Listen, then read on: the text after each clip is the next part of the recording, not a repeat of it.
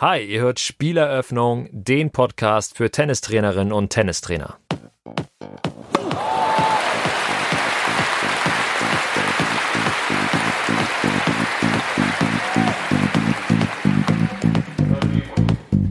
Um im Wettkampf stabil zu spielen, muss der Spieler sehr, sehr viel Selbstvertrauen bekommen und das bekommt er nur im Training mit Erfolgserlebnissen. Also in einem Tennismatch gibt es ja immer das Prinzip der Nichtwiederholbarkeit. Das heißt, wenn du im Match einen Ball verschlägst, ist der Punkt weg und du kannst nicht nochmal probieren. Weil du musst immer in der Lage sein, dir das vorstellen zu können und du musst dran glauben. Und sonst wirst du es nicht schaffen. Herzlich willkommen zur dritten Ausgabe von Spieleröffnung. Dass ein Tennismatch nicht nur auf dem Platz, sondern auch im Kopf entschieden wird, ist ja im Grunde mittlerweile schon eine Binsenweisheit. Trotzdem macht die mentale Stärke von Bezirksliga bis Weltspitze häufig den Unterschied zwischen Sieg oder Niederlage aus. Und deshalb spreche ich heute mit Nina Nittinger darüber, wie man sie trainieren kann. Nina ist selbst Trainerin und Ausbilderin im Schweizer Tennisverband und außerdem Autorin zahlreicher Bücher zum Thema mentales Training, vor allem im Kinder- und Jugendbereich. Und genau diese Altersstufe ist heute so ein bisschen unser Fokus. Wir wollen schauen, was ist eigentlich mentale Stärke bzw. mentales Training? Welche Rolle spielt zum Beispiel auch die Konzentration und wie kann ich das Ganze mit meinen Spielerinnen und Spielern am besten trainieren? Jetzt geht's los. Okay, hi Nina, schön, dass du, dass du dabei bist. Freut mich, dass es geklappt hat. Vielleicht kannst du einmal für alle, die dich jetzt wahrscheinlich noch nicht kennen, äh, sagen, wer bist du, was machst du und was hast du eigentlich mit Tennis bisher zu tun gehabt und was machst du vielleicht jetzt gerade im Tennisbereich? Hallo Timo, als erstes vielen Dank, dass ich dabei sein darf. Es freut mich sehr. Mein Name ist Nina Nittinger. Ich wohne momentan in der Schweiz und ja, ich war früher selber Spielerin und habe nach meiner aktiven Spielzeit studiert, und zwar Betriebswirtschaft und Sport. Und habe parallel zu meinem Studium noch ein Studium in Sportpsychologie gemacht, ein Fernstudium. Und ja, da ich nach dem Studium keinen Job bekommen habe im Business, um, habe ich mich wieder auf das Tennis fokussiert und habe im Tennis gearbeitet und bin in die Schweiz gezogen und habe dann auch meine Trainerausbildung gemacht in Deutschland, also die A-Trainerausbildung. Dann habe ich in der Schweiz noch die A-Trainerausbildung in Kondition gemacht und bin jetzt seit ungefähr 16 Jahren in der Schweiz tätig und arbeite hier auch für den Schweizer Tennisverband. Mhm. Früher habe ich viel mit den Kindern vom Kader trainiert und jetzt mache ich noch in der Ausbildung, die Trainerausbildung und da ich eigene Kinder habe, kann ich nicht mehr ganz so viel mit den anderen Kindern unterwegs sein. Mhm. Genau. Ja. Parallel schreibe ich noch Bücher und habe mich dort mehr auf das mentale Training mit Kindern und Jugendlichen fokussiert und ja, habe zum Beispiel auch mit dem Parents and Kids Tennis Buch noch ein weiteres Buch im äh, Ausbildungsbereich für, für Kinder Genau, darüber haben wir uns ja quasi, da bin ich auf dich so ein bisschen aufmerksam geworden, weil ich geguckt habe, was gibt's so für Bücher äh, zum Thema mentales Training und da fand ich super spannend, dass es halt auch gerade so auf den Jugend- und Kinderbereich gemünzt war. Vielleicht können wir einmal kurz, weil ich, du hast, du warst ja letzte oder vorletzte Woche, glaube ich, bei einem äh, Trainingslager mit Nachwuchsspielerinnen aus Österreich, wenn ich richtig informiert bin. Ich habe das über deinen WhatsApp-Status so ein bisschen gesehen, also waren so ein paar coole Videos, äh, so Aufwärmübungen, aber du hast ja wahrscheinlich auch das Mentaltraining da so ein bisschen als, als Thema gehabt. Vielleicht kannst du einmal so skizzieren, wie so ein, wie so ein Trainingslager so abläuft und was so dein, deine Aufgabe ist dann. Genau, also wir haben letztes Jahr damit angefangen, in diesem ÖTV-Damm-Projekt wird speziell darauf abgezielt, dass die Mädchen aus dem Nationalkader mehrmals im Jahr zusammengezogen werden und dass sie in einem Camp zusammen trainieren. Und der Schwerpunkt bei uns ist jetzt die mentale Stärke. Genau, und wir thematisieren bei jedem Camp ein paar Bereiche und erarbeiten halt zwei Tage lang an diesen Bereichen und versuchen die Mädchen so zu sensibilisieren mhm. für das Thema. Und natürlich, wenn sie irgendwelche Bedürfnisse haben, können sie auch mit uns darüber reden während des Camps und dann können wir an den Sachen arbeiten. Mhm. Und wie das Camp aufgebaut ist. Also wir haben zum Beispiel angefangen mit einfach dem Thema, äh, wie schlage ich mich richtig ein? Wo ich mhm. immer sage, einfach nur einspielen beim Tennis gibt es für mich nicht. Äh, sowohl als Tennistrainerin auf dem Platz als auch als Mentaltrainerin auf dem Platz muss für mir jede Übung ein Ziel haben. Mhm. schon in dem Moment, wenn ich auf den Platz komme, muss ich mich richtig vorbereiten. Das heißt, ich muss mich richtig aufwärmen. Ich muss mich körperlich richtig aufwärmen. Ich muss mir auch mental einstellen, dass das Training jetzt losgeht. Und in dem Moment, wenn ich auf dem Platz bin, bin ich 100 Prozent da. Mhm. Eben, das fängt beim Warm-up an.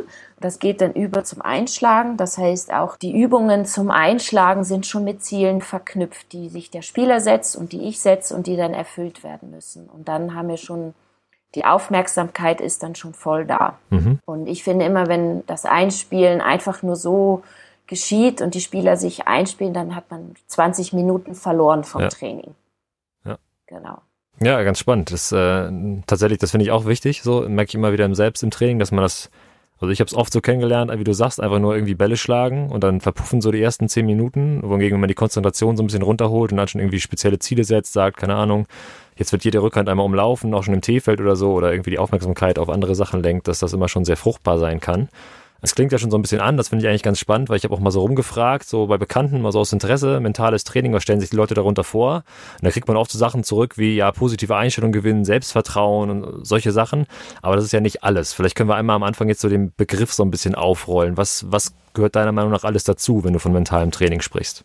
Also wenn ich von mentalem Training spreche, bezieht sich das auf alle innerlichen, vorbereitenden, planenden und regulierenden Prozesse, weil wir möchten ja die Aktionen und Schläge und Handlungen des Tennisspielers auf dem Platz beeinflussen. Also ich würde sagen, man versucht die psychischen Voraussetzungen zu verbessern, um das sportliche Handeln, also vom Spieler zu optimieren. Also man möchte eigentlich den Kopf beeinflussen, dass das Handeln besser funktioniert mhm. auf dem Platz. Genau.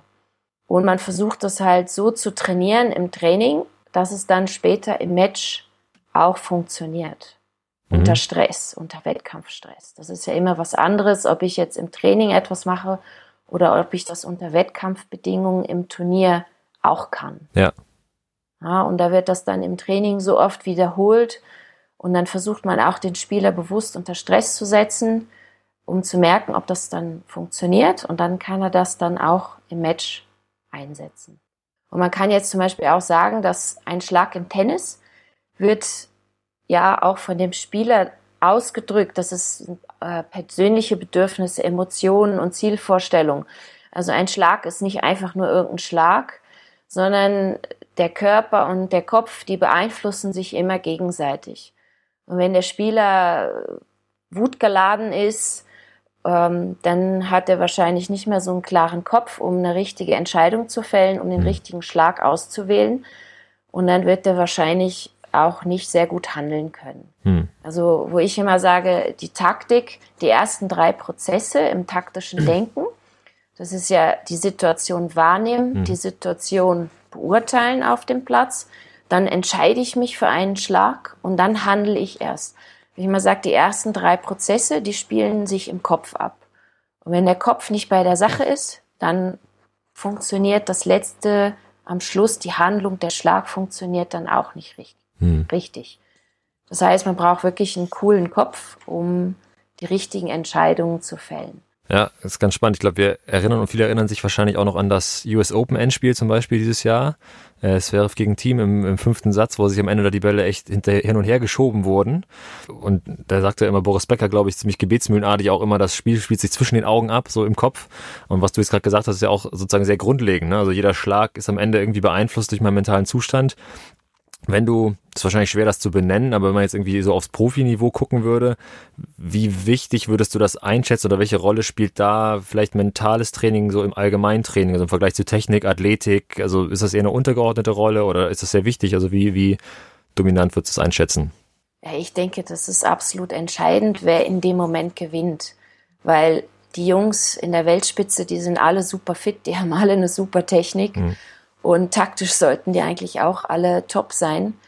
Und ich denke, dass gerade die psychischen Prozesse dafür ausschlaggebend sind, ob ein Spieler jetzt im fünften Satz gewinnt oder verliert. Hm. Das ist halt der, der wirklich mehr Vertrauen hat in den Schlag und der, der unter Stress am besten handeln kann und auch den richtigen Schlag in der richtigen Situation wählt, äh, der gewinnt. Ja. Mhm. Und ich weiß nicht mehr, wer, wer war das gerade vor kurzem, der einer im Finale im Tiebreak auf einmal angefangen und hat nur noch Stopp, Stoppbälle gespielt. Also dann, wo es am wichtigsten war, ja. am entscheidendsten war, ähm, hat er auf einmal angefangen, nur noch so Experimente zu machen. Und das wird natürlich dann nicht gerade ja. belohnt. Also in dem Moment, wenn es wirklich drauf ankommt, muss man da spielen, was man am besten kann, mhm. wo man am meisten Vertrauen hat wo man auch die größte Erfolgswahrscheinlichkeit mit hat. Und da irgendwas Neues auszuprobieren, ist dann äh, vielleicht nicht gerade der richtige Moment. Wenn du mal so guckst, sagen wir jetzt im Leistungsbereich, vielleicht auch mit den Mädels von neulich, was sind da so, sagen wir, die sind schon ein bisschen älter, ich weiß nicht genau, wie alt die jetzt waren, mit denen du da trainiert hast, aber jetzt nicht mehr, nicht mehr im Kinderbereich, sondern schon weiter oben. Was sind so typische Defizite? Gibt es sowas so im mentalen Bereich und lässt sich das wieder auffangen oder, oder muss es erst aufgebaut werden irgendwann? Also wann sollte man damit so anfangen? Also das waren jetzt die Mädchen U14 und U16 und was wir am meisten thematisiert haben, weil es uns speziell aufgefallen ist, ist erstmal das negative Denken, ist uns extrem aufgefallen und dann so, so Denkmuster, die sich wirklich eingeprägt haben bei den Mädchen, wo wir jetzt natürlich nicht wissen, wo diese Denkmuster herkommen, mhm. kommt das, äh, das muss sich ja über Jahre hinweg eingefleischt haben. Kannst du ein Beispiel geben? Ja, also ein Mädchen hat zum Beispiel gesagt, ist ja klar, meine, ich spiele sowieso nie eine Vorhand rein. Ja. Und dann haben wir sie beobachtet beim Training und die hat eine super Vorhand, äh, ist eine Linkshänderin, wo wir drei Trainer uns gefragt haben, wo kommt dieses Denkmuster her? Ähm, weil sie ist schon vom ersten Tag an ist sie ins Trainingslager gekommen und wir haben die Spieler natürlich befragt und haben so kleine Interviews gemacht. Und dann ist uns sehr aufgefallen, dass genau das Mädchen hat von Anfang an nur über ihre Vorhand geredet, wie schlecht die Vorhand ist und dass sie sowieso keine Vorhand reinspielt. Und dann haben wir uns sie angeschaut und beobachtet und am meisten ist eigentlich aufgefallen, dass sie immer sehr, sehr negativ gedacht hat. Hm. Und wenn sie sehr viel Zeit hatte zum Nachdenken, hat sie auch die Vorhand dann effektiv schlecht gespielt. Aber wenn wir sie zum Beispiel unter Zeitdruck gesetzt haben und sie hatte keine Zeit zum Nachdenken, hat die unglaublich gespielt. Hm. Und dann haben wir halt auch mit ihr geredet und haben gesagt, dass sie ihre Denkweise oder ihr Denkmuster ändern muss. Und sie, sie hat eine sehr gute Vorhand und sie muss daran glauben. Und nur wenn sie viel daran glaubt und auch die Vorhand viel wiederholt, dann wird sie auch die gut einsetzen können. Und was uns auch noch aufgefallen ist, dass sie hat auch wirklich mit der Vorhand in der Situation immer den falschen Schlag gewählt. Hm. Das heißt mal den Longline-Ball statt Cross oder sowas, oder? Ja, sie hat so neun von zehn Bällen Longline gespielt und da sie hm. Linkshänderin ist, und wenn sie immer Longline spielt mit der Vorhand, ja. spielt sie natürlich immer auf die Vorhand der Rechtshänderin, die sie dann natürlich weggeschossen hat, ist ja, ja. klar. Ja. Oder sie hat einen Fehler gemacht, weil der Longline-Ball ist natürlich auch um einiges riskanter als ein Crossball.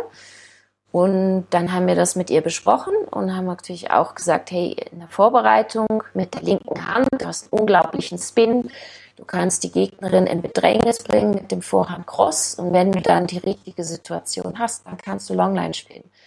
Und da hat sie beides quasi geändert, sowohl ihre taktische Vorgehensweise als auch ihre Denkweise. Und dann hat sie innerhalb von zwei Tagen Riesenfortschritte auf ihrer Vorhand gemacht. Und dann haben wir gesagt, ja, die zwei Tage reichen nicht, sie muss das jetzt beibehalten. Also sie muss jetzt wirklich an ihren Denkmustern arbeiten und sie muss wirklich auch an ihrem taktischen Spielverständnis arbeiten. Mhm.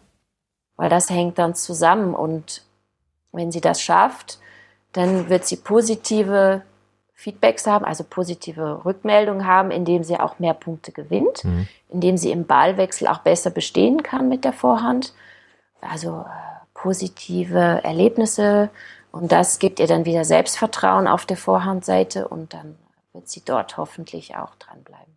Ja, super spannend, da mal so in die Praxis zu schauen. Das wollen wir nachher sowieso nochmal stärker machen. Du hast ja schon erzählt, dass du Bücher geschrieben hast äh, in dem Bereich und das, das aktuellste sozusagen, das heißt ja mentale Tricks, äh, Ticks und Tricks im Tennis. Und die Zielgruppe sind Kinder und Jugendliche, aber auch Eltern und, und Trainer.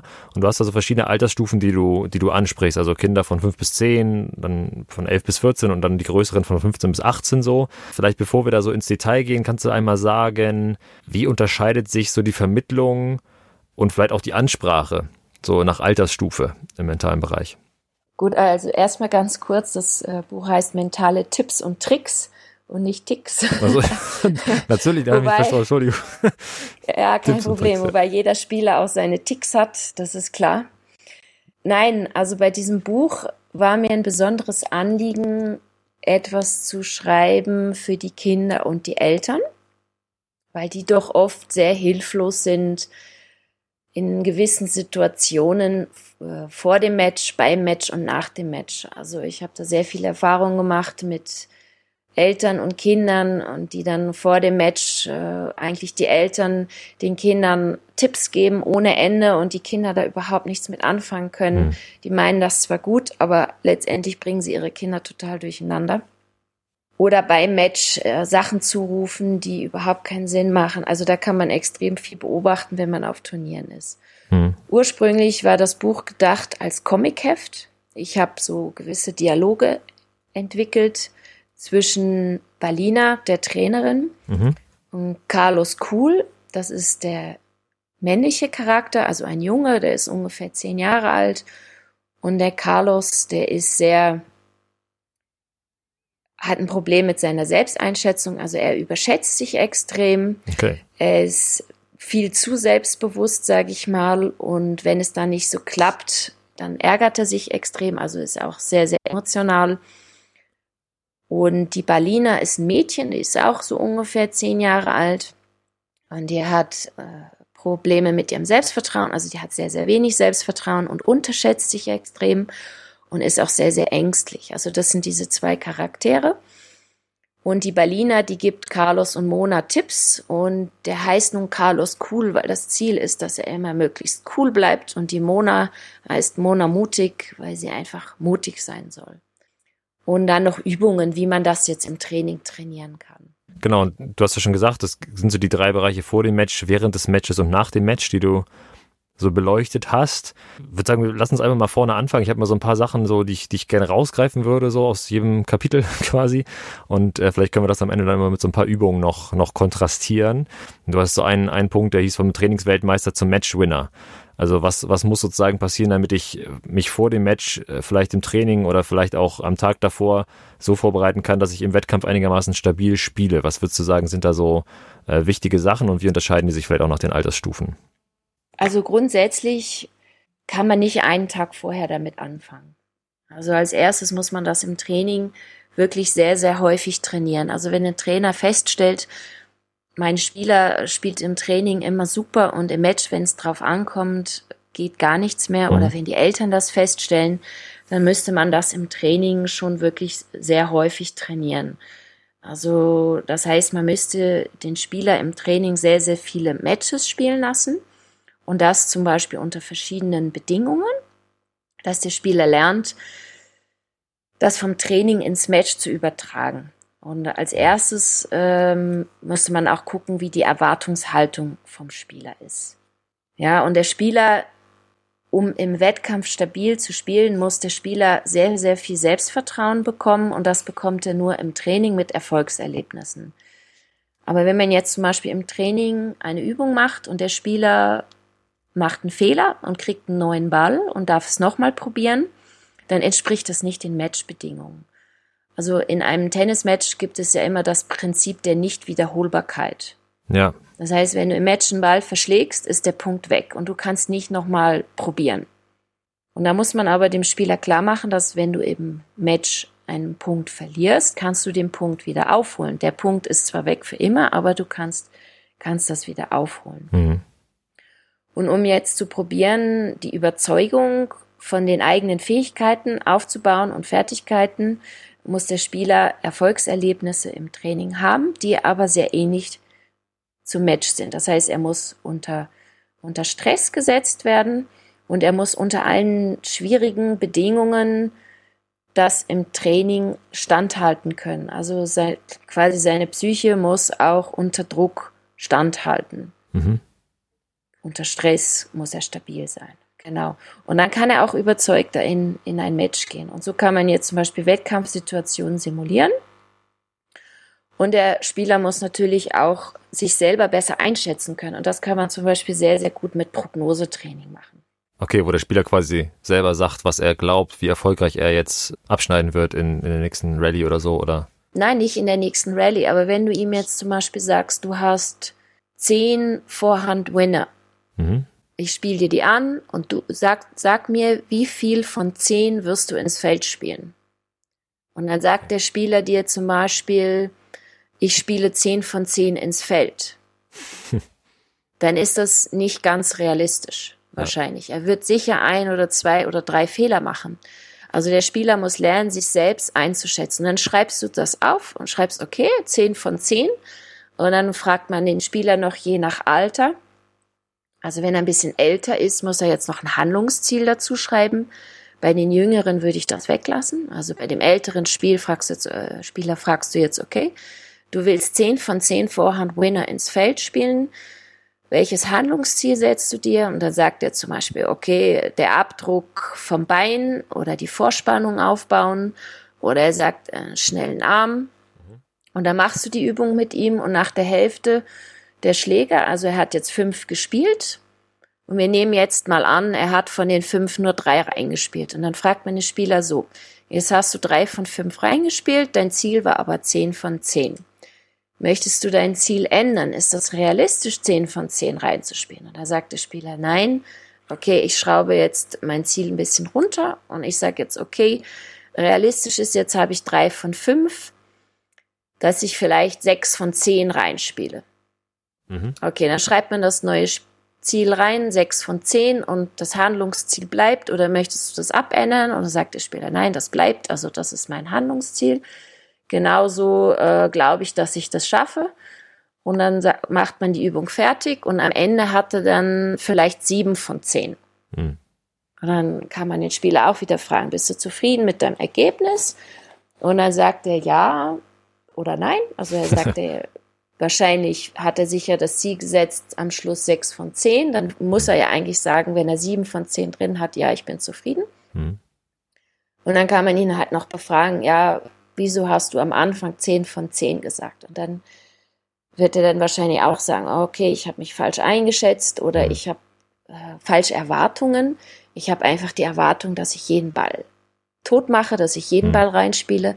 Und dann muss man dem Spieler auch sagen, hey, nein, das ist gar nicht möglich. Hm. Oder es ist schon möglich, aber es ist nicht sehr wahrscheinlich und es ist auch nicht sehr realistisch. Man, man muss einfach ein realistisches Selbstbild haben.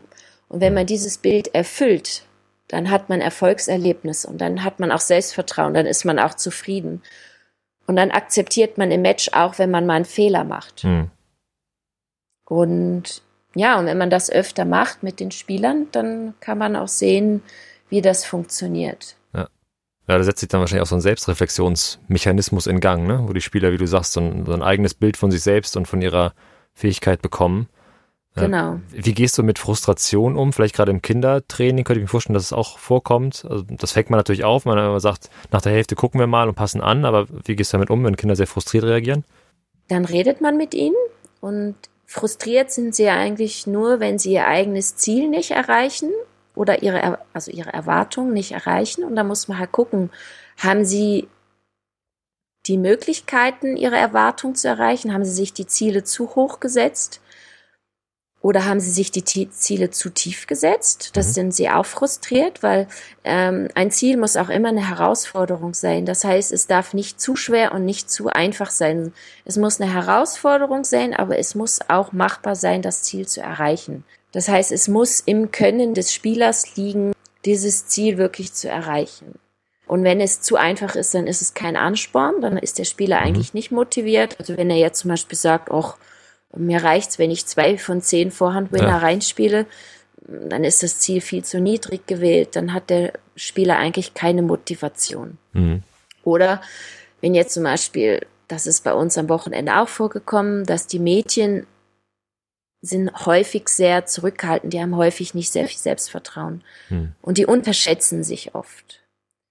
Und dann, die wählen wirklich sehr, sehr tiefe Ziele, hm.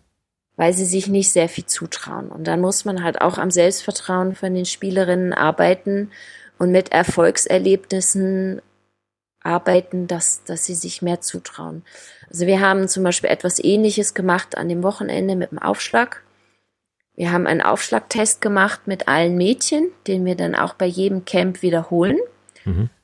und wo alle Mädchen gesagt haben, oh, um Gottes Willen und das schaffe ich nie und nein und die haben sich also sehr großen Kopf gemacht und wir haben gesagt, hey, jetzt macht einfach mal, setzt euch ein Ziel beim Aufschlag und dann gucken wir mal auf das Ergebnis. Und ihr konzentriert euch auf jeden Aufschlag einzeln und denkt nicht über das Ergebnis nach und überhaupt, ihr macht jetzt einfach mal. Und die haben alle acht wirklich ein gutes Ergebnis erzielt und waren sehr überrascht darüber, hm. dass sie ein gutes Ergebnis erzielt haben. Und dann haben wir auch wieder das besprochen mit den Mädels und haben gesagt, hey, ist doch gut. Also ihr seid eigentlich besser, als ihr denkt. Das heißt, ihr könnt euch höhere Ziele setzen und ihr könnt auch äh, viel Selbstvertrauen haben, weil ja, das ist ein wirklich gutes Ergebnis. Mhm. Ja. Lässt sich das verallgemeinern, dass tendenziell viele Spielerinnen und Spieler sich unterschätzen statt zu überschätzen? Ja, Verallgemeinerungen sind immer schwierig, aber Mädchen neigen eher dazu, sich zu unterschätzen. Mhm. Es gibt natürlich auch die absoluten Wettkampfspielerinnen. Ich habe auch mal eine Wettkampfspielerin trainiert, die also im Training um einiges schlechter gespielt hat und nie 100 Prozent, also nie ist untertrieben, selten es geschafft hat, äh, wirklich alles zu geben. Aber sobald die, es um Punkte ging und sie im Wettkampf war oder im, im Training Punkte und Matches gespielt hat, hat sie drei Klassen besser gespielt. Mhm. Das sind natürlich genau die Spielerinnen, die man sehr gerne hat. Und meistens sind die Jungs doch eher die Wettkämpfer, die aber auch nicht immer, aber doch öfters dazu neigen, sich zu überschätzen. Mhm. Und aus dem, nicht aus dem Grund, aber doch, weil es äh, viele Jungs gibt, die sich mit dem Carlos identifizieren können und viele Mädchen gibt, die sich mit dem Mona identifizieren können, habe ich auch die zwei Charaktere ausgewählt. Mhm. Ähm, natürlich gibt es auch Mädchen, die sich jetzt besser mit dem Carlos identifizieren können. Also letztendlich ist es auch eine Sache des Charakters, es ist eine Sache, wie sie erzogen wurden von den Eltern und auch wie sie es im Training gelernt haben von den Trainern. Die Spieler übernehmen ja auch die Glaubenssätze von mhm. den Eltern, sie übernehmen Glaubenssätze von den Trainern. Und das, die haben schon sehr, sehr wichtigen Einfluss auf die Kinder. Ja. Ja, dann lass uns mal, lass uns mal einen Schritt nochmal weitergehen ins Match sozusagen oder, oder während, während des Matches. Wie gehe ich im Match mit Fehlern um oder vielleicht auch mit Fehlentscheidungen? Das könnte ich mir vorstellen, ist sehr, sehr unterschiedlich von Spieler zu Spieler. Wie kriegt man das hin da, ja, oder was, was sind Übungen, die du machst, um Einfluss zu nehmen darauf? Dass man positiv damit umgeht beispielsweise oder dass man nicht zu lange daran zurückdenkt? Also, das erste ist, dass man natürlich mit den Spielern bespricht, es wird Fehlentscheidungen geben. Man, das bespricht man vor dem Match, das bespricht man auch im Training. Das kann man jetzt zum Beispiel mhm. im hm. Training auch sehr, sehr, sehr gut üben. Also dem Spieler oder der Spielerin muss bewusst sein, es wird immer falsche oder es wird immer zweifelhafte Entscheidungen geben. Das ist fast nicht vermeidbar, aber das ist auch menschlich. Also man sieht ja auch jetzt bei dem Hawkeye, wie knapp die Bälle manchmal sind und wo die Linienrichter den Ball ausgeben und wird dann irgendwie noch ein Millimeter. Und wenn man kein Hawkeye hat, wird es immer Fehlentscheidungen geben. Mhm. Und dann muss der Spieler halt lernen, mit diesen Fehlentscheidungen umzugehen und muss halt auch diesen Konflikt relativ cool abhaken können. Das heißt, wenn er da einen Wutanfall kriegt, weil ein Ball ausgegeben wird, der drin war und er aufgrund des Wutanfalls seine Emotionen nicht mal unter Kontrolle kriegt mhm. und er dann die nächsten Punkte oder nächsten Spiele verliert, ist das sicher blöd. Ja.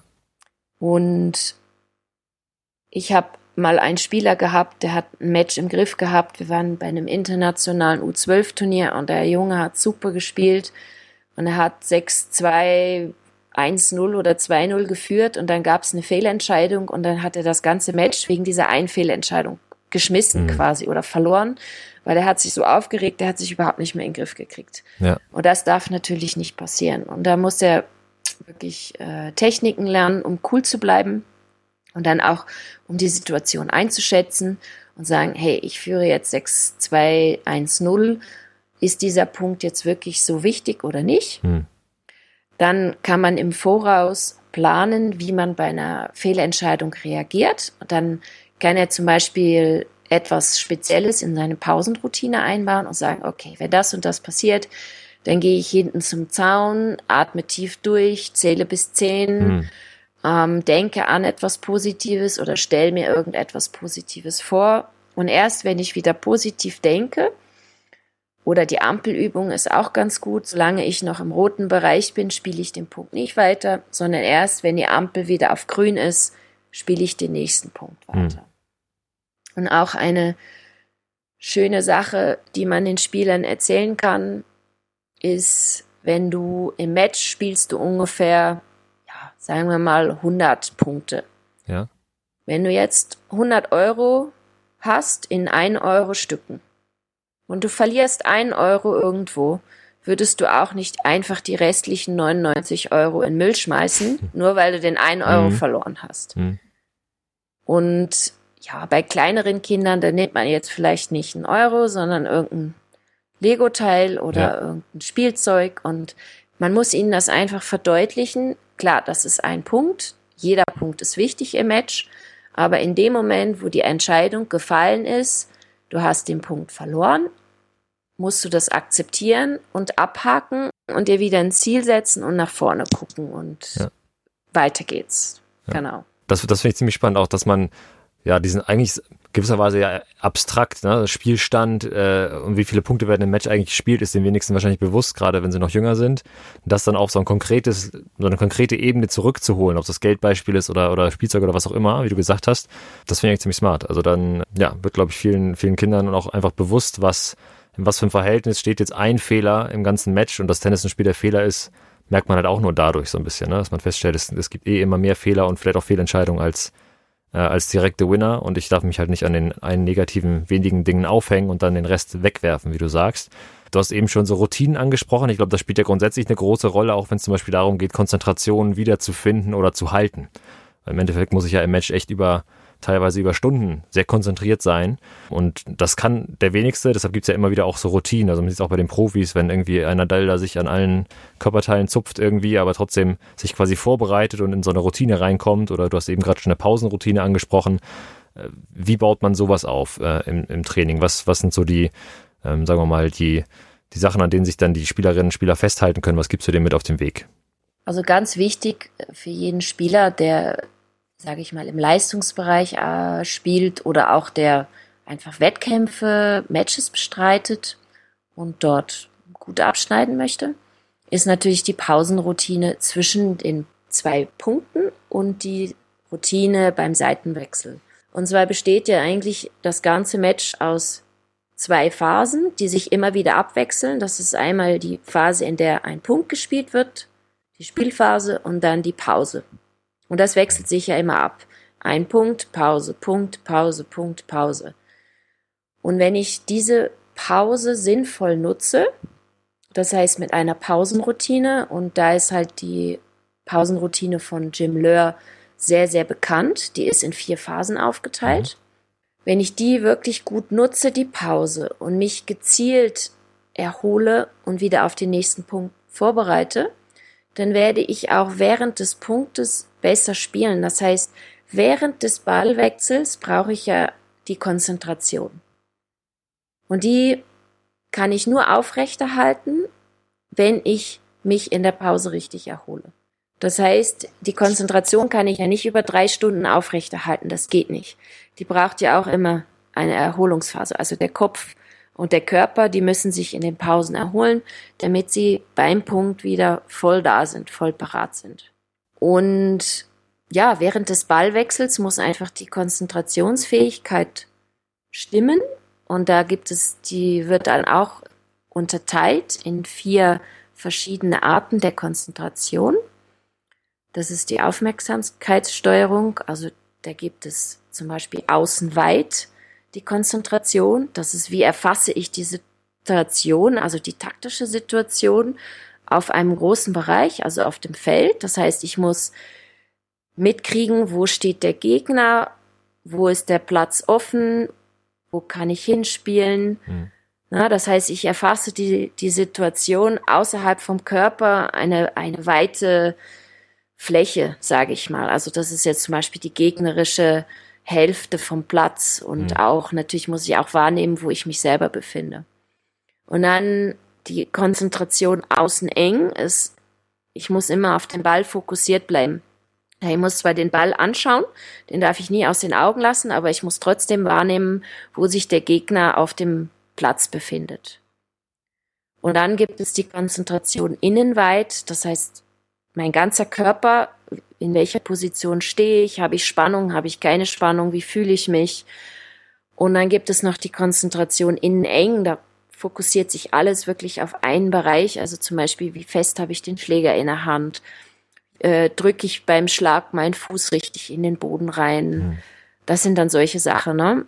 Und Körperwahrnehmung im Prinzip. Die Körperwahrnehmung, genau. Und das wechselt sich immer. Also das wechselt jetzt eben zwischen Punkt und Pause. Und wenn ich das schaffe, mich in der Pause selbst zu regulieren, dann schaffe ich es auch besser oder ich schaffe bessere Voraussetzungen dafür, mhm. mich während des Ballwechsels besser zu konzentrieren. Wenn diese Konzentrationsfähigkeit da ist, dann kann ich auch taktisch klug spielen. Das heißt, ich kann die Situation wahrnehmen, beurteilen. Ich kann mich für die richtige Schlagwahl entscheiden und dann kann ich auch hoffentlich die Handlung gut durchführen. Also es gibt keine Garantie, dass der Schlag dann perfekt gelingt, aber die Voraussetzung ist da und die Wahrscheinlichkeit ist sehr, sehr hoch, dass das dann auch funktioniert. Mhm. Na, natürlich kann dann immer noch irgendein technisches Problem ähm, da reinspielen oder ein Problem zum Beispiel mit der Beinarbeit, wenn ich nicht richtig zum Ball stehe. Aber das ist eigentlich die psychische Voraussetzung ist geschaffen, dass ich die Handlung gut durchführen kann. Sagen wir das mal so. Mhm. Genau. Und dann mache ich den Schlag und dann mache ich dann vielleicht einen Punkt oder ein Fehler und dann kommt wieder die nächste Pause. Das heißt, dann kommt die erste Phase von Lör, die Reaktion auf den vorangegangenen Ballwechsel. Das heißt, entweder habe ich einen Punkt gewonnen oder verloren. Dann kommt eine positive Reaktion oder eine negative Reaktion. Wo ich auch immer sage, eine kurze negative Reaktion ist okay, weil wenn man einen schlechten Schlag gemacht hat, darf man sich auch kurz ärgern. Das ist auch wichtig. Das sind Emotionen, die sind natürlich, die müssen auch mal raus. Also wenn ich Trainer höre, wenn die zu einem Spieler sagen, du darfst dich nicht ärgern, das wird relativ schwierig. Also man kann auch nicht seine ganzen Emotionen irgendwie verpacken und wegstecken und das muss raus. Aber wenn man sich ärgert, dann muss man sich quasi richtig ärgern in die richtige Richtung. Und dann kann man auch die Wut ausnutzen. Und ich sage immer, ärgert euch kurz, lasst es raus na, das ist die Reaktion. Mhm. Und dann ist, kommt aber auch ein Stopp und dann ist fertig und dann ist der Punkt abgehakt. Dann kommt die Entspannungsphase, dann muss ich runterfahren, da muss ich wirklich abschalten vom Kopf, vom Körper, äh, muss ich tief durchatmen. Da hat so jeder seine eigenen, sag ich, Übungen oder mhm. Atemübungen oder Entspannungsübungen, was sie dann machen in den nächsten Sekunden. Und dann kommt die Vorbereitung auf den nächsten Punkt. Da muss ich mir wieder Ziele setzen. Ich muss zu meinem Aufschlagposition gehen. Ich muss zu meiner Return-Position gehen. Und dann kommt das Ritual, was ich jedes Mal durchführe vor dem Aufschlag oder vor dem Return. Und das sieht man eigentlich bei allen Topspielern, dass sie diese Phasen durchlaufen und dass sie dort auch sehr ja, du hast vorhin Nadal angesprochen, wirklich mhm. sehr an ihren Ritualen hängen. Also die führen ihre Rituale durch und die komplette Routine, weil sie sich damit wohlfühlen. Mhm. Und der Körper kennt das, der ist darauf eingestellt. Und wenn ich immer etwas anderes mache in der Pause oder negativ denke, dann kann sich der Körper nicht erholen. Hm. Oder wenn ich jetzt mit etwas Negativem beschäftigt bin oder mich ärgere, dann kann ich mich nicht erholen dann verbrauche ich sehr, sehr viel Energie und dann bin ich nicht optimal vorbereitet für den nächsten Punkt. Genau, und dann geht das Ganze wieder von vorne los. Wann machst du sowas bewusst bei Spielerinnen? Also in welchem Alter vielleicht? Also man fängt natürlich bei jüngeren Spielern mit vereinfachten Übungen an, wo ich gerne sage, also mit kleinen Tennisspielern, die mit roten Bällen spielen, müsst, können auch rote Übungen Mentalübungen ins Training einbauen. Und ich würde denen gar nicht sagen, dass das mentale Übungen sind, sondern ich würde die einfach ins Training einbauen. Das gehört einfach zur Übung dazu. Mhm. Und je älter die Spieler werden, umso gezielter muss natürlich das Training sein und umso professioneller muss es durchgeführt sein. Wo ich jetzt sage, zum Beispiel die Spielerin am Wochenende vom Nazi-Kader, U14, U16, wo man jetzt, die müssen das wirklich schon drin haben. Also die müssen das sehr, sehr regelmäßig trainieren. Die fangen an, sich so eine Pausenroutine aufzuschreiben und dann fangen die an, das auszuprobieren und abzuändern. Was klappt, das müssen die dann im Training machen. Und wenn es im Training funktioniert, müssen sie es ins Match übernehmen. Also da muss das Ganze dann schon sehr, sehr gezielt sein. Und mhm. ich denke, je früher man damit anfängt, umso besser. Dann kennen die Kleinen das schon. Den ganz Kleinen kann man zum Beispiel nach einem Punkt sagen, hey, tief durchatmen. Erst wenn du dreimal tief durchgeatmet hast, gehst du zum nächsten ja. Punkt und spielst den nächsten Punkt. Oder was die Kleinkinder sehr gerne machen, ist, ist das mit der Ampel. Also ich habe schon kleine, die sind, wenn die vier oder fünf sind, spielen mir zum Beispiel so Matches mit dem Ball, der rollt. Kennst du Low T Tennis? Low T Ball. Ja. Also man rollt den Ball quasi zwischen zwei Hütchen hin und her und hat so ein Spielfeld. Und da gibt es tatsächlich einige Jungs, die schon mit vier und fünf, wenn sie einen Punkt verlieren, den Schläger wegschmeißen. Hm. Oder meine Tochter ist auch ein sehr gutes Beispiel. Die ist vier. Wenn sie einen Punkt verliert, dann legt sie sich auf den Boden und streikt. das ist auch gut, ja. Und ja, und die sind halt auch schon in dem Alter sehr, sehr ehrgeizig und die lieben es, sich zu messen, die lieben Wettkampf, aber hm. es ist ja ganz klar, dass die noch gar nicht damit umgehen können mit Niederlagen und wenn ich jetzt mal einen Punkt verliere. Und dann erzählt man ihnen, hey, jetzt komm, das ist aber ein Punkt, jetzt steht's 1-0 für den anderen und jetzt versuchst du dir den nächsten Punkt zu holen. Ja. Oder steh auf und atme dreimal tief durch und jetzt versuchst du wie ein Tiger zu kämpfen. Also man, man probiert dann viel mit so Vorstellungsbildern auch zu arbeiten. Und die Kleinen finden das dann total niedlich.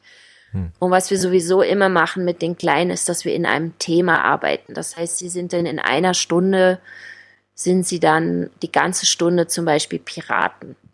Ah, okay, ja. Und dann haben sie ein Thema, oh, wir sind heute Piraten und müssen die und die Übungen machen. Und wenn dann eben meine Tochter zum Beispiel am Boden liegt, dann sage ich, hey, würde sich jetzt ein Pirat auf den Boden legen und nur weil er einen Schlag abgekriegt hat oder einen Punkt verloren hat und dann sagt sie, nein, ein echter Pirat kämpft bis zum Umfallen. Dann ich, ja mhm. gut, also dann steh auf und kämpf bis zum Umfallen. Und ja, ja da versucht man dann eher so die Sachen zu vermitteln. Ja, das klingt gut. Ich denke gerade so an das eigene Kindertraining, was ich so gegeben habe die letzten Jahre und wie man das tatsächlich so, wenn man das in sowas verpackt, dass das doch sehr fruchtbar war. Aber ich habe das dann immer gar nicht so durchgehalten, aber eigentlich, eigentlich sehr spannend. Also inspiriert mich gerade so ein bisschen, das mal wieder aufzunehmen. Nein, nein, die Geschichten, die sind sehr wichtig für die Kinder und die identifizieren, die leben das, die leben in diesen ja. Fantasiegeschichten und sogar relativ lange. Also ich war überrascht, die sind sogar mit sieben, acht sind die immer noch Feuer und Flamme. Mhm. Wenn man sagt, hey, wir machen heute das Thema, die kommen zum Training und fragen, was ist heute das Thema? Nein, ja. das, das unterschätzt man. Die finden das total super und die, identifizieren sich dann die ganze Stunde wirklich mit diesen Figuren. Und da kann man sie relativ gut abholen und packen, auch mit dem. Ja, ja, ich finde, man stellt auch immer wieder fest, man, also man denkt so aus der Perspektive eines Erwachsenen ja immer so ein bisschen, wie, inwiefern passt das jetzt zu Piraten beispielsweise, aber die Kinder finden da irgendwie immer ihre eigene Lösung, ne? Also es ist dann, also genau. sagen einem selber, ja, das sind doch jetzt hier irgendwie die Kanonen, die wir abschießen, was weiß ich, ne? Also die mhm. Bilder kommen dann von denen teilweise. Das fand ich mal ganz, ganz spannend. Und was auch schön ist, ist halt von dem Buch mit dem mentale Tipps und Tricks sind diese zwei Charaktere, Mona und Carlos. Da habe ich auch die Puppen dazu. Das heißt, mhm. die nehme ich dann auch mit auf den Platz oder wir jetzt ein Trainingslager haben, nehme ich die mit und dann kann man so Rollenspiele machen. Mhm. Und das finde, das ist auch sehr, sehr spannend, weil die Spieler nehmen das sehr gut an und die finden das total gut, weil wenn es jetzt zum Beispiel um ein Thema geht wie Angst, das gibt ja eigentlich niemand gerne zu, dass er Angst hat auf dem Tennisplatz. Hm. Und dann haben wir zum Beispiel das Rollenspiel gemacht mit den Püppchen, wo es darum geht, dass die Mona Angst hat vor dem Match sich in der Umkleidekabine versteckt, weil sie nicht weiß, wie sie damit umgehen soll. Und die hat also Angst, Matches zu verlieren, weil sie Angst vor den Reaktionen der Eltern hat. Die hat Angst, Fehler zu machen, wenn sie auf den Platz geht. Und wenn wir dann das Rollenspiel machen, dann können sich manche wirklich in diese Situation hineinversetzen und können dann auf einmal über das reden. Hm. Das heißt, die merken, hey, das ist ja normal, dass man Angst hat. Das ist okay. Ich darf das zugeben. Und wenn ich darüber rede, kann man mir helfen. Hm. Es gibt die und die Möglichkeiten, was ich dann machen kann. Und das ist oftmals wie so ein Aha-Erlebnis für die Kinder. Die haben halt in ihrer Vorstellung, ich darf das gar nicht zugeben, dass ich jetzt zum Beispiel bei 5.5 Angst habe, einen Doppelfehler zu machen. Und dann kommt auf einmal jemand und sagt, hey, nein, natürlich, ist doch normal, dass du Angst hast. Bei 5-5 hat ja irgendwie fast jeder Angst, einen mhm. Doppelfehler zu machen oder bei 6-6 im Tiebreak. Und jetzt ist halt der Unterschied zwischen dir und einem Profispieler. Die Profispieler wissen, wie sie damit umgehen müssen, weil sie es gelernt haben. Und du bist jetzt vielleicht so und so alt. Du musst noch lernen, wie man damit umgeht. Und das ist ja ganz normal. Dafür bist du ja da. Ja. Genau, und dann fühlen die sich wirklich so, ja, die haben auf einmal keine Hemmung mehr, sie merken, sie können über das reden, sie merken, man ist da, um ihnen zu helfen. Und, und schon das alleine bringt den Spielern so, äh, so eine gewisse, ja, auch Selbstvertrauen oder so eine gewisse Ruhe, weil sie merken, hey, mit mir ist alles in Ordnung. Das, mhm. das ist ja in Ordnung, dass ich Angst habe und es ist in Ordnung, dass ich Fehler mache oder mal wütend bin. Mhm. Eben, ich muss einfach nur noch lernen, wie ich richtig damit umgehe. Ja, ich, ich finde das super spannend. Ich, da könnten wir jetzt noch ganz lange drüber reden. Irgendwie, weil das, äh, ja, weil das einfach so viele Anknüpfungspunkte in der Praxis gibt wie man das aufnehmen kann im Training. Aber wir müssen noch ein bisschen mit Blick auf die Uhr, glaube ich, das nochmal abrunden. Jetzt, wir haben ja quasi vor dem Match, im Match gehabt und jetzt so ein bisschen nach dem Match ist auch noch so ein, so ein Teil, da denkt man jetzt wahrscheinlich im ersten Moment so, ja gut, das Spiel ist vorbei, was soll man noch machen? Einfluss drauf habe ich nicht mehr, aber es geht ja auch so ein bisschen darum, beim nächsten Match dann eben vielleicht anders zu reagieren. Also ist ja vor dem Match so ein bisschen oder nach dem Match so ein bisschen wieder vor dem Match. Also wie gehe ich eigentlich mit Niederlagen um beispielsweise? Wie entspanne ich mich vielleicht wieder richtig? Wie komme ich runter quasi? Was würdest du oder gibst du deinen Spielerinnen damit auf den Weg? Gut, also Match-Nachbereitung ist natürlich sehr, sehr wichtig, weil nach dem Match ist vor dem Match. Im Tennis ist ja nicht fertig, wenn du ein Match gewonnen hast, sondern dann geht's halt entweder an dem Tag weiter oder am nächsten Tag. Und dann muss man auch mit einem Sieg gut umgehen. Also nur weil man ein Match gewonnen hat, ähm, heißt das nicht, dass man das nächste Match auch gewinnt. Und viele schweben dann auf so einer Wolke, weil sie jetzt vielleicht so ein ganz tolles Match gewonnen haben, gegen Gesetzten zum Beispiel, mhm. und vergessen total, sich auf das nächste Match wieder richtig vorzubereiten. Ja, und in dem Moment muss man dann auch wieder seine Routinen haben und sagen, hey, nach dem Match gehst du auslaufen, du musst dich regenerieren, aktiv und passiv. Dann musst du die, die Ernährung beobachten. Also das ist jetzt etwas, äh, das muss dann jemand anders machen. Also auf jeden Fall müssen die sich sehr gut regenerieren nach Match, um dann wieder fit fürs nächste Match zu sein. Und bei einer Niederlage gilt es halt darum, auch mit der Niederlage richtig umzugehen. Also sowohl Sieg als auch Niederlage muss man dann analysieren Mhm. Und zwar relativ sachlich. Das heißt, es gibt aus jedem Sieg etwas rauszuziehen, was man noch verbessern kann. Natürlich muss man auch den Sieg bestätigen und muss sagen, hey, das hast du gut gemacht, das gibt dir Selbstvertrauen und muss gucken, was der Spieler alles gut gemacht hat. Aber es gibt sicher auch etwas rauszuziehen, was man besser machen kann.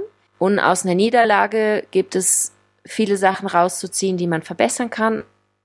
Aber sicherlich gibt es auch aus jeder Niederlage etwas raus zu holen, was gut war, was auch dem Spieler Selbstvertrauen geben kann, mhm. obwohl er verloren hat. Mhm. Also viele haben da so ein Schwarz-Weiß-Denken, wenn ich gewonnen habe, war alles gut und wenn ja. ich verloren habe, war alles schlecht. Und ich versuche halt immer die von diesem, dieser Denkweise wegzubringen, sowohl die Spieler als auch die Eltern. Mhm. Und dann heißt es meistens, ja was, mein Kind hat doch gewonnen, was gibt's denn hier noch zu analysieren, war doch alles mhm. super. Da muss man sagen, ja, man kann aus jedem Match etwas lernen. Und aus jeder Niederlage kann man auch etwas Gutes rausziehen. Und das Ziel nach einer Niederlage ist eigentlich auch, den Spieler aufzubauen und nicht ihn fertig zu machen. zu zeigen, was alles schlecht war, ja. Und, und, und nicht ihm zu sagen, wie schlecht er heute war und ja. verloren hat. Ne? Und das meiste, meistens ist es ja so, wenn jemand vom Platz kommt, war alles schlecht, der Spieler ist negativ eingestellt, ähm, die Betreuungspersonen sind relativ negativ. Ja, wie konntest du nur? Und das war schlecht und das war schlecht. Und ich denke, das ist nicht sehr konstruktiv. Also man muss dann wirklich versuchen, das Beste rauszuziehen, um den Spieler möglichst positiv nach der Niederlage wieder einzustellen auf, mhm. auf das Training und auf das nächste Match. Also muss man sagen, hey, das und das ist das Ziel für die nächste Woche oder nächsten Wochen. Mhm. Und das und das ist das Ziel fürs nächste Match. Und um das zu erreichen, müssen wir das und das trainieren. Mhm. Und dass der Spieler mehr so zielorientiert an die Sache rangeht. Und dafür muss man erstmal natürlich warten, bis die Emotionen ein bisschen abgeklungen sind. Und da ist es dann auch ganz gut, wenn die Eltern sich die Tipps zum Beispiel in dem Buch durchlesen, so was man vielleicht äh, nach dem Match sagen sollte und was man vermeiden sollte. Also ich habe mal ein super Erlebnis gehabt mit einer Spielerin, die ich trainiert hatte. Die hatte einfach ein Problem mit dem Aufschlag. Das war kein technisches Problem, sondern einfach ein Problem dem Selbstvertrauen und auch mit dem positiven Denken. Die hatte auch so diese Voreinstellung, dass ihr Aufschlag total schlecht ist. Und dann mhm. haben wir drei Monate trainiert und der Aufschlag war wirklich gut. Er war richtig gut. Ja. Und dann hat sie ein Match gespielt und hat das Match gewonnen. Und dann ist der Vater zu ihr gekommen und hat gesagt, hey, dein Aufschlag ist ja immer noch scheiße. Auf richtig äh, eins zu eins, dein Aufschlag ist ja immer noch scheiße. Du hast ja fünf Doppelfehler gemacht im Match. Aha. Und äh, du kannst dir vorstellen, die Arbeit von drei Monaten ja. war verschwunden. Das mhm. Mädchen mhm. war völlig demoliert.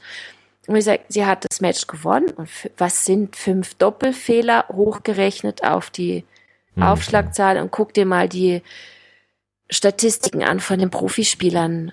Also Doppelfehler macht jeder Spieler. Das gehört einfach dazu zum Spiel. Ja. Aber das ist natürlich ein sehr schneller und effektiver Weg, um die Arbeit von vielen ja. Monaten zu zerstören. Genau. Okay, ja. Das ist sozusagen die Negativseite. Ja. Äh, eigentlich, eigentlich müsste man nochmal über die, ein eigenes Gespräch nochmal über die Eltern führen, könnte ich mir vorstellen, in vielen, vielen Situationen. Ähm, ja, weil die einfach extreme Bezugspersonen sind und dann, wie du sagst, ne, da natürlich auch massiven Einfluss drauf haben können, wie, wie, mit welchem Selbstverständnis die Leute auf den Platz gehen dann. Aber vielleicht können wir jetzt zum Ende nochmal eben so gucken aus Trainerperspektive, wenn ich jetzt vielleicht diesen Podcast gehört habe und bis jetzt mit mentalen Übungen im Training eher so ein bisschen sparsam umgegangen bin oder es noch gar nicht so hatte, ich jetzt aber aufnehmen möchte, sozusagen. Was würdest du den Trainern empfehlen, den Trainerinnen empfehlen? Was sind vielleicht so ja, ich sag mal, Basics, die man einbauen könnte, äh, um anzufangen und wie regelmäßig sollte ich das eigentlich versuchen aufzunehmen ins Training, wenn ich jetzt vielleicht auch im Breitensport so eine Gruppe einmal die Woche, zweimal die Woche sehe? Also im Breitensport, wenn ich die Gruppe ein bis zweimal die Woche sehe, würde ich in jedes Training vielleicht eine Übung einbauen mhm. und die regelmäßig wiederholen. Also es ist ja genau wie beim Konditionstraining. Wenn ich etwas einmal mache, also wenn ich einmal ins Fitnessstudio gehe und Bankdrücken mache, dann bringt mir das relativ wenig. Aber wenn ich jede Woche zweimal ins Fitnessstudio gehe und das über drei Monate mache, dann sehe ich auch Ergebnisse.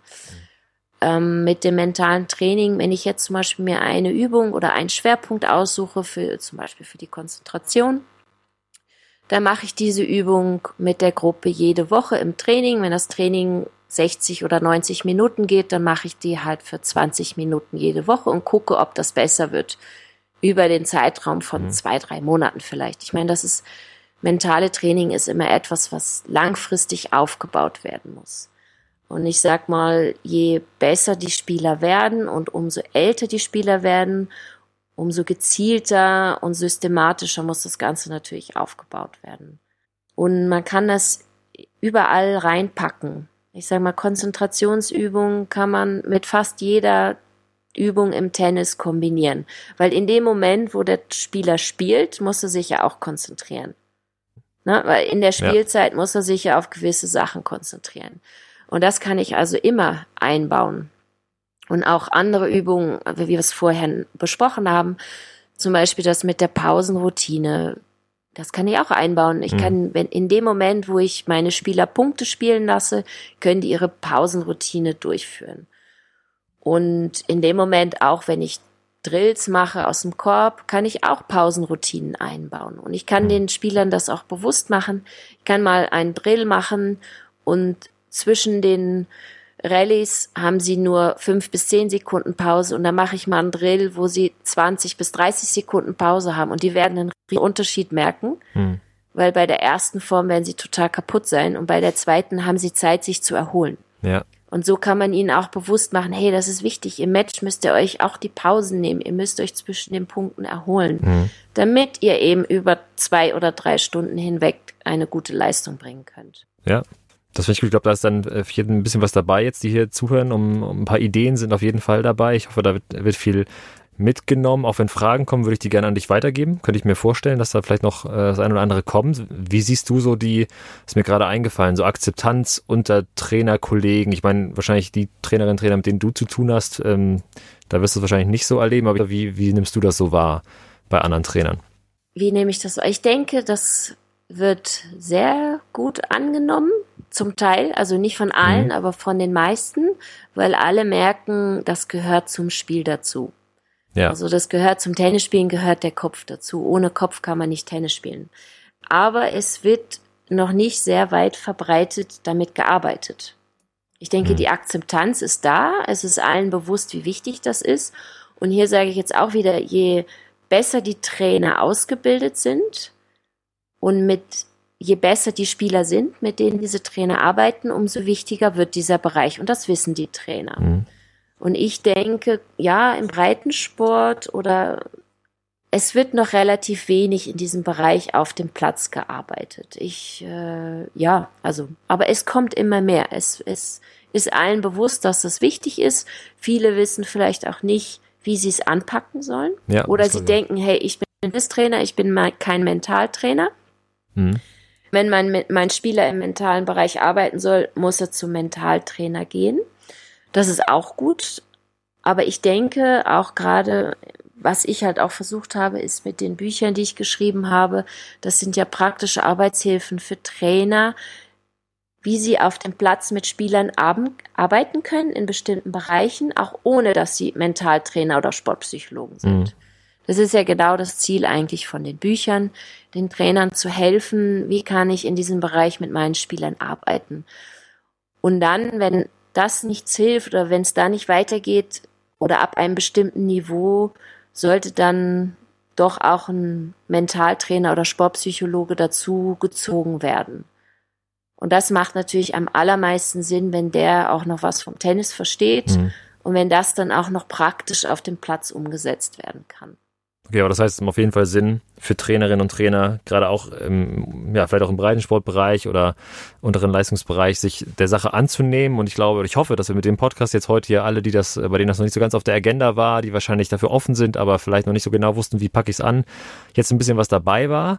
Genau die Links zu deinen Büchern, auch zu dem Buch, über das wir gesprochen haben, mentale Tipps und Tricks, jetzt habe ich es richtig, für Tennis, im Tennis für Spielerinnen und Eltern und Trainer, packen wir natürlich in die Show Notes. Da kann also jeder auch gerne nochmal reingucken.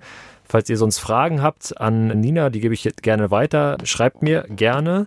Äh, aber jetzt sage ich erstmal, Nina, vielen Dank, dass du da warst, dass du dir die Zeit genommen hast und den Fragen äh, geantwortet hast, die ich dir gestellt habe. Ich glaube, es ist für jeden ein bisschen was dabei gewesen und vielleicht hören wir uns ja mal wieder an dieser Stelle. Danke, Timo. Ja, hat mich sehr gefreut, dass ich dabei sein durfte. Und ich hoffe natürlich, dass ich das Interesse geweckt habe. Und ich würde mich natürlich auch über Feedbacks freuen per E-Mail. Super. Vielen Dank. Danke dir. Und hier am Ende nochmal der obligatorische Tipp, dass ihr diesen Podcast natürlich auch abonnieren könnt und am besten solltet, damit ihr nichts mehr verpasst. Außerdem natürlich auch den dazugehörigen Instagram-Kanal spieleröffnung.podcast.tennis, Spieleröffnung mit OE geschrieben. Da schreibt ihr am besten auch eine Nachricht, wenn ihr selbst noch Ideen für Themen habt, die hier besprochen werden müssen oder Gäste, die unbedingt mal reingeladen werden sollten. Ich freue mich immer über Anregungen und Feedback. Ansonsten wünsche ich euch viel Spaß auf dem Tennisplatz. Bis zum nächsten Mal und ciao.